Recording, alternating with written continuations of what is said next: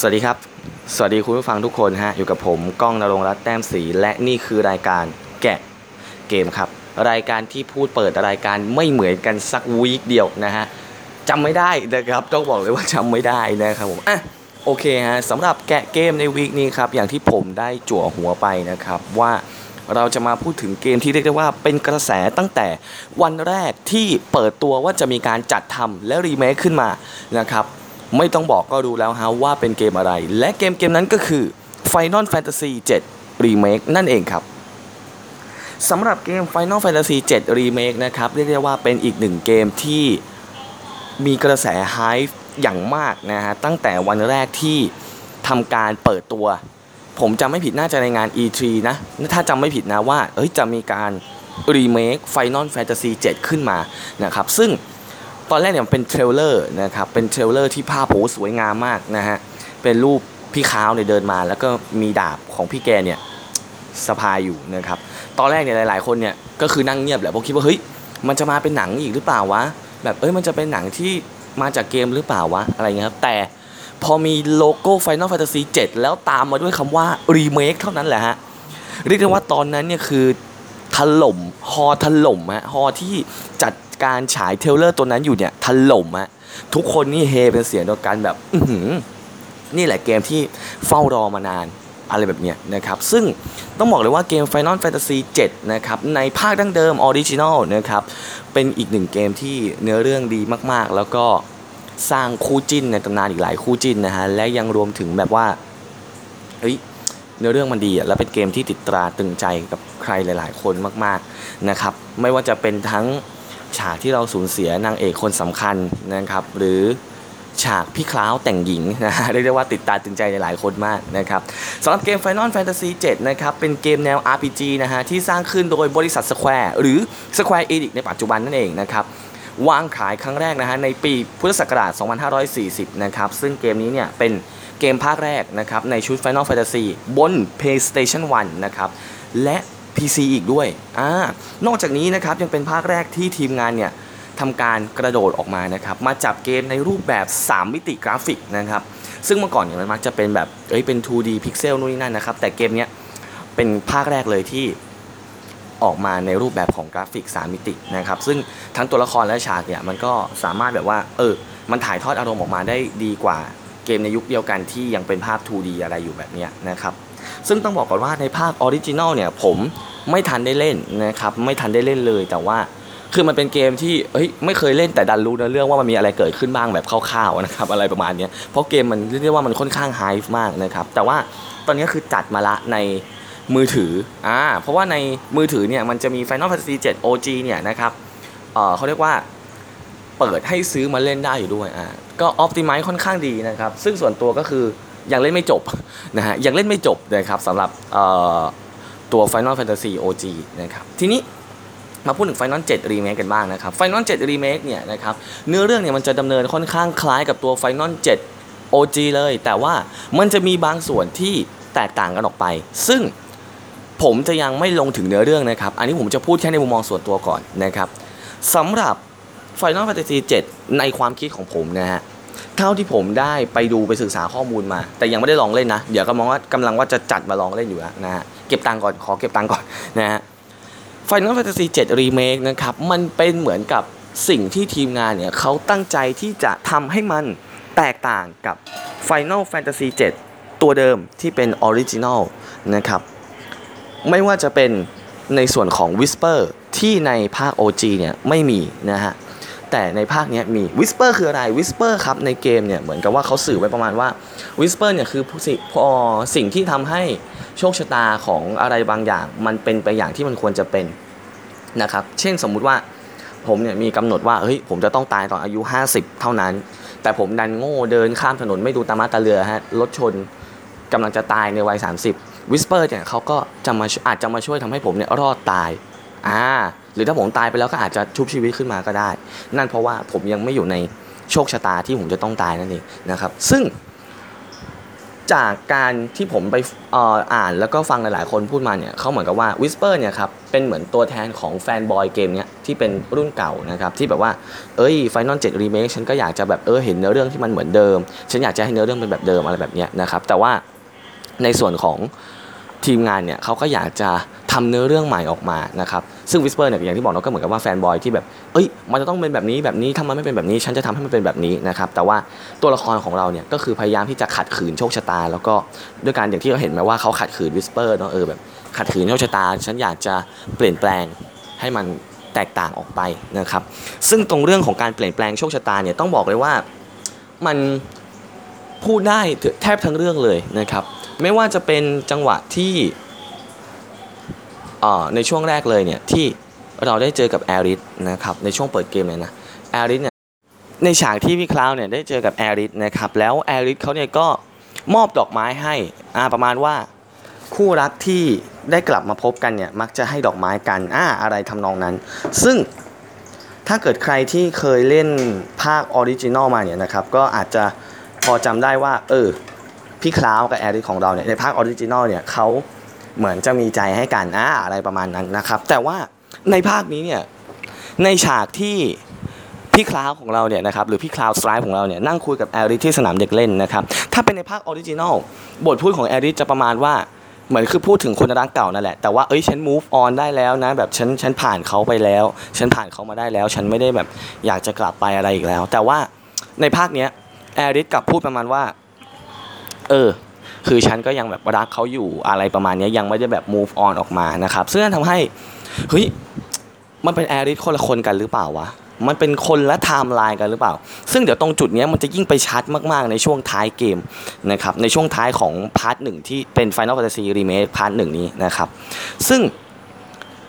ในจุดตรงนี้นะครับ มันก็มีจังหวะที่ ตอนที่แอริสเนี่ยถูกจับตัวไปที่ตึกชินระนะครับแล้วพี่คลาวเนี่ยมันกำลังจะไปช่วยนั่นแหละนะครับเขาก็เหมือนกับว่าได้เห็นนิมิตอ่าที่เป็นแอริสเนี่ยปรากฏตัวออกมานะครับแอริสเนี่ยก็ได้บอกว่าเอ้ยถ้าเกิดว่าคลาวเนี่ยกำลังคิดว่าหลงรักเธออยู่เนี่ยก็คือขอให้หยุดคิดซะเพราะมันจะไม่ใช่เรื่องจริงนะครับซึ่งมันก็อาจจะแปลได้ว่าเออเนี่ยแอริสคนนี้ไม่ใช่แอริสคนที่แบบคนเดิมนะอ่าแบบ เขายังรักแซกอยู่อะไรอย่างเงี้ยนะครับหรือแบบคลาวอาจจะคิดไปเองอะไรประมาณเนี้ยซึ่งมันก็พูดได้หลายทางนะครับทีนี้อีกจุดหนึ่งที่พูดได้ว่ามันมีการแตกแขนงของไทม์ไลน์ออกมาหรือเปล่านะครับ ซึ่งต้องบอกว่าทฤษฎีไทม์ไลน์เกมเนี้ยมันสามารถพูดได้แบบเยอะมากๆ นั่นเพราะว่ามันมันมีหลายจุดนะฮะที่แบบว่าเฮ้ยมันอาจจะเป็นแบบนี้ก็ได้นะเออหรือมันจะเป็นแบบนี้หรือเปล่าวะอะไรแบบเนี้ยนะครับ ซึ่งนั่นทำให้แบบว่ามันค่อนข้างน่าสนมันน่าสนใจมากๆนะครับ อย่างตัวของเซฟิรอสเองนะฮะตัวของเซฟิรอสเองเนี่ยเขาก็เหมือนกับว่าได้แบบปรากฏตัวในความจำของพี่คลาวเนี่ยแทบจะตลอดนะครับจนช่วงท้ายเกมเนี่ยเขาก็ได้ปรากฏตัวออกมาจริงๆนะครับแล้วก็ได้ได้ต่อสู้กับเรานะฮะซึ่งเซฟิรอสเนี่ยเขาก็เหมือนพูดประมาณว่า ถ้าเกิดนายให้ฉันยืมพลังเอามาง้อเมียเขานะฮะถ้านายให้ฉันยืมพลังนะครับถ้านายให้ฉันยืมพลังเนี่ยเราจะเปลี่ยนแปลงโชคชะตาไปด้วยกัน แล้ว คำว่าเปลี่ยนแปลงโชคชะตาของเซฟิรอสมันคืออะไรล่ะ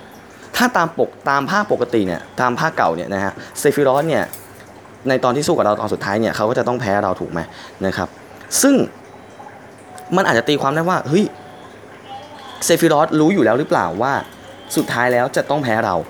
นะครับ นั่นทำให้เซฟิรอสเนี่ยอยากที่จะมาเปลี่ยนแปลงโชคชะตา นะครับอยากที่จะแบบเออให้คลาวมาเข้าร่วมกับตัวเขาด้วยนะครับ เพื่อที่แบบว่าเขาจะได้ไม่ต้องแพ้แล้วก็ได้ทำในสิ่งที่เขาต้องการอย่างสมบูรณ์แบบอะไรประมาณเนี้ยนะครับ หรือคือต้องบอกก่อนว่าอันนี้คือมันเป็นทฤษฎีที่ผมคิดเองนะแบบหรืออาจจะมีใครหลายคนคิดเหมือนผมแหละนะครับเซฟิรอสอาจจะเห็นอนาคตมาแล้วหรือเปล่า หรืออาจจะเห็นไทม์ไลน์อื่นๆมาหรือเปล่าว่าเอ้ยถ้าเกิดมันเป็นแบบเนี้ยสุดท้ายแล้วเนี่ย เขาจะแพ้นะ อะไรแบบนี้สุดท้ายแล้วเขาจะแพ้อะไรแบบนี้นะครับ ซึ่งนั่นมันก็ทำให้แบบ เออเออน่าสนใจว่ะ มันค่อนข้างน่าสนใจมากเลยนะครับ ที่แบบว่า ถ้าเกิดเซฟิรอสรู้อยู่แล้วว่าเขาจะต้องแพ้เนี่ย มันจะเกิดอะไรขึ้นนะครับ ถ้าสมมติเซฟิรอสรู้อยู่แล้วเนี่ยว่ามันจะเขาจะต้องแพ้เนี่ยมันจะเกิดอะไรขึ้นนะฮะหรือเซฟิรอสเป็นตัวตนเดียวหรือเปล่า แบบว่าคือมีเขาอยู่ในหลายจักรวาลแหละนะครับ แต่ว่าเขาคือตัวตนเดียวกันทั้งหมด ถ้าเกิดตัวเขาในไทม์ไลน์นี้เนี่ยเป็นยังเป็นอะไรขึ้นมา ตัวตนเขาในอีกไทม์ไลน์หนึ่งก็จะรู้นะครับ ซึ่งมันจะเหมือนกับ ถ้าผมจำไม่ผิดน่าจะเหมือนกับ Molecule Man มั้งในตัวของมาเวลนะฮะว่า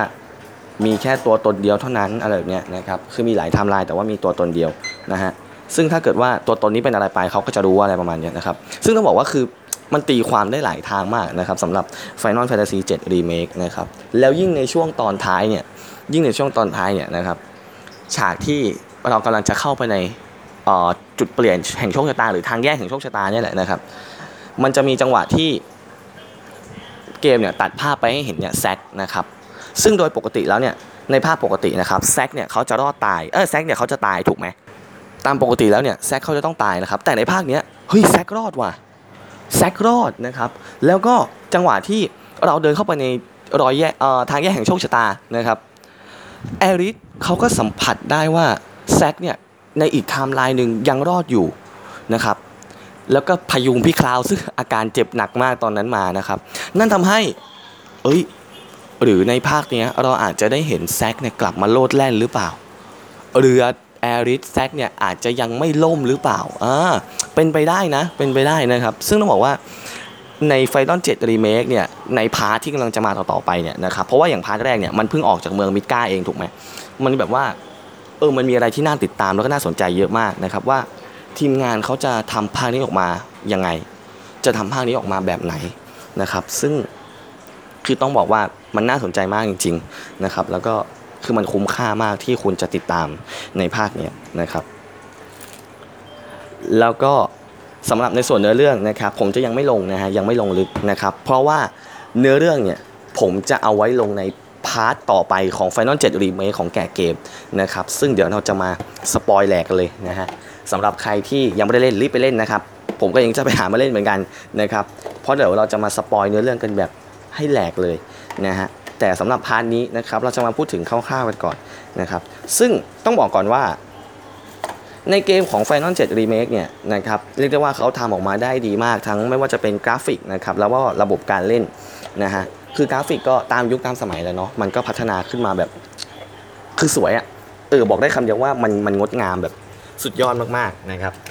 ส่วนในส่วนของระบบการเล่นนะครับ มันคล้ายๆกับ Action RPG ผสมกับ Turn Based นะครับ ซึ่ง มันเรียกว่าระบบ ATB นั่นเอง ซึ่งผมอนุมานว่าระบบ ATB เนี่ยน่าจะมาจากคำว่า Action Turn Based นั่นแหละนะครับก็คือเหมือนกับว่าเราเนี่ยยังได้ออกคำสั่งตัวละครนั้นนี้ให้ใช้ skill อยู่นะครับแต่ว่าไม่ได้มีการแบบกดท่าให้เป็น skill ต่างๆอะไรแบบนี้นะฮะแบบว่าโจมตีโจมตีไปเรื่อยๆ พอเกรด ATB เต็มก็สามารถใช้ skill ได้อะไรทำนองนั้นนะครับซึ่งระบบการเล่นเนี้ยมันก็จะคล้ายๆกับ Final Fantasy คล้ายๆกับ Final Fantasy ในภาคก่อนๆนี้นะครับที่ใช้ระบบการเล่นนี้เหมือนกันนั่นเองนะครับซึ่งก็เป็นระบบที่ดีนะ ผมมองว่าเป็นระบบที่ดีมาก เพราะว่าเราควบคุมยูนิตได้อิสระด้วย แล้วก็มันยังคงความคลาสสิกแบบเดิมไว้ด้วยนะครับก็สำหรับ Final 7 Remake นะครับโดยรวมคือต้องบอกว่าเป็นเกมที่ดีเออคือประทับใจนะครับ แล้วก็เดี๋ยวจะมาต่อกันใน part หน้านะครับ เพราะว่าใน part นี้เนี่ยด้วยด้วยข้อมูลหลาย ๆ อย่างเนี่ย ผมยังต้องการข้อมูลอีกมาก เพื่อที่จะทำให้การพูดถึงเกมนี้มันออกมาสมบูรณ์ที่สุดนะครับ แต่ว่าในตอนนี้คือมาพูดถึงความรู้สึกกันก่อนอ่าว่าเอ้ยผมมอง Final 7 Remake เป็นยังไง ในความคิดผมใน Final 7 Remake เนี่ยเขาต้องการจะสื่อถึงอะไรทำเกมออกมาแบบไหนนะครับสำหรับใครที่คิดเห็นต่างกันเออมาแลกเปลี่ยนกันได้นะ มาแลกเปลี่ยนความคิดเห็นกันได้ว่าเฮ้ยผมมองว่า Final 7 Remake มันเป็นอย่างนี้ พี่มองว่า Final 7 Remake มันเป็นอย่างนี้เฮ้ยเรามองว่า Final 7 Remake มัน เขาอาจจะตั้งใจสื่อถึงเรื่องนี้หรือเปล่าอะไรเงี้ยมาแลกเปลี่ยนความคิดเห็นกันได้นะครับ ผมต้องการมากๆเลยนะ ต้องการความคิดเห็นของเพื่อนๆมากๆ เพราะว่าคือ Final 7 Remake มันเป็นอะไรที่ผมสนใจมากๆนะครับ เพราะว่าผมสนใจตั้งแต่ภาคเก่ามาแล้วแหละ เพราะเห็นเขาบอกเอ้ยเนื้อเรื่องดีเกมดีนู่นนี่นั่นนะครับ นั่นทำให้พอมี 7 Remake เนี่ยผมก็อยากที่จะพูดถึงเกมนี้อย่างมากนะครับ และสำหรับใน part หน้านะครับ ตอนแรกเนี่ยจริง ๆ คือในอาทิตย์หน้าเนี่ยผมมีเกมอื่นที่จะลงไว้แล้วนะครับ แต่ต้องบอกเลยว่าเราจะขอคั่นด้วย Final 7 Remake part 2ก่อนนะครับคั่นด้วย Final 7 Remake แกะเกมเนี่ยใน part ที่2นะครับซึ่งใน part ต่อไปเราจะพูดถึงเนื้อเรื่องกันแบบเจาะลึก ในจุดนี้ผมคิดเห็นเป็นยังไง เพื่อนๆคิดเห็นเป็นยังไง ในจุดนี้เอ้ยมันดูแล้ว make sense หรือเปล่า แต่จริงๆมันก็คงจะ make sense ของมันแหละนะครับ เพราะว่าค่ายเกมก็คงทำออกมาดีที่สุดแล้วนะครับ เดี๋ยวใน part หน้าเนี่ยเราจะมาพูดถึงกันในเรื่องของเนื้อเรื่องนะครับแล้วก็ความคิดเห็นต่างๆนานาสำหรับใน part นี้นะครับแกะเกมกับ Final 7 Remake เนี่ยคงต้องพักไว้เท่านี้ก่อน แล้วมาติดตามกันใน part หน้านะครับอย่าลืมใครที่ยังไม่เล่นใครที่ยังไม่ดูไปจัดมาให้เรียบร้อยนะครับแล้วจะหาว่าผม spoil คุณไม่ได้นะครับ เพราะเตือนแล้วนะฮะ part หน้ามี spoil แกะเกม เพราะทุกเกมต้องแกะสำหรับวันนี้ ผมก้องนรงรัตน์แต้มสีลาไปก่อน สวัสดีครับ